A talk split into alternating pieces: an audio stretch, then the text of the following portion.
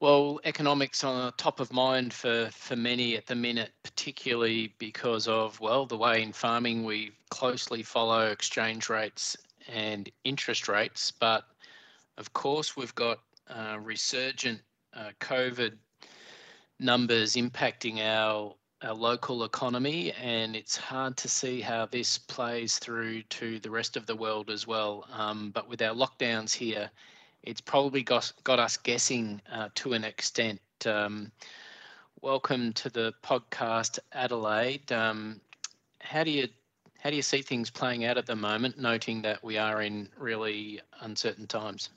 One of the biggest changes to our economic outlook is that the Delta variant uh, has really changed the way that we have to view lockdowns. So this is something that's not just the case in Australia, but we are seeing it uh, all over the world. There's been new restrictions.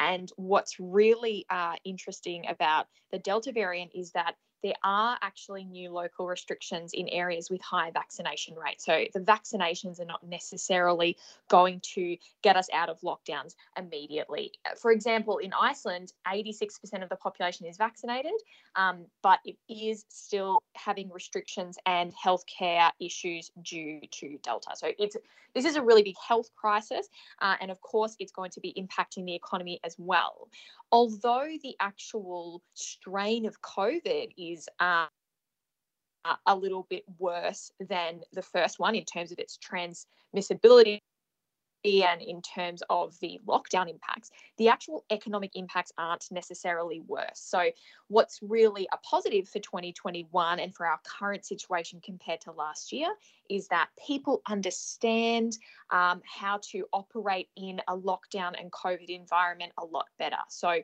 we've got uh, the government is, you know, happy to spend money. People are expecting fiscal support. This really helps with confidence. And although consumer confidence has dipped due to the current Sydney lockdown and the Melbourne lockdown as well, um, it's still much, much higher than it was during the initial lockdowns. And for business confidence and, condition, and conditions, it's the same thing.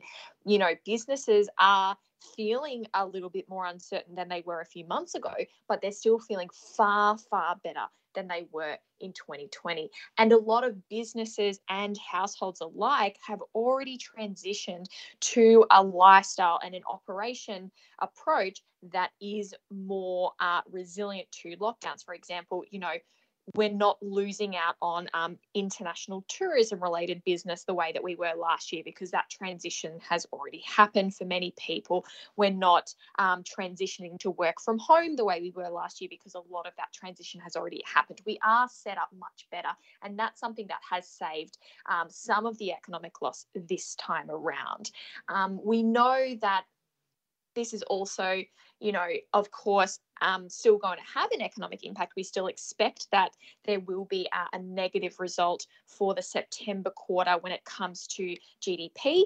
Uh, and now, with um, our new outlook that these lockdowns are likely to be rolling on through to 2022, that the recovery will be slower than we initially thought. Um, as I said, though, you know, fiscal support is expected and the government has been happy to spend money. So we do think that'll continue and that'll be really critical to the way people respond and businesses respond to those rolling lockdowns over the next 12 months. Um, look, the uh, RBA's Ellis put it um, in a recent speech perfectly in a big shift, people adapt. When the crisis is over, people bounce back. And when policy supports, people respond. So we're not only um, thinking that we will see more fiscal support, but we also think we'll see some monetary support as well. Um, in the most recent monetary policy decision, the Reserve Bank said that they wouldn't be delay- delaying tapering of their quantitative easing program, meaning they would be slowly tightening up some of those mechanisms that will create higher fixed rates for mortgages and business loans. But that is something that has become more uncertain as the Delta variant has, you know, rocked Australia and created all of these lockdowns. We may see that as the impacts of these lockdowns become broader, that we see monetary policy come back in as an option. If it does, that's going to be something that really um, makes it a lot more concrete that we will see a lower exchange rate in the longer term. At the moment, the Australian dollar uh, we forecast will be around the 78 USD mark, um, 78 cents mark for the US dollar over the course of next year. We were thinking it would be higher, but now we're thinking 78 cents. And with the risk to monetary policy being towards it potentially being more accommodative in Australia, this could even go a little lower when we think about the risk profile of that forecast. So there are some positives, you know, businesses are have transitioned to being more resilient to COVID. Households, while their confidence has dipped, is much higher than it was last year. Our exchange rate is likely to be kept lower by some of the new policy developments, uh, and we may also see a, a, good bounce back eventually as we get Australia vaccinated and as we find a way to avoid coming into these rolling lockdowns in the longer term.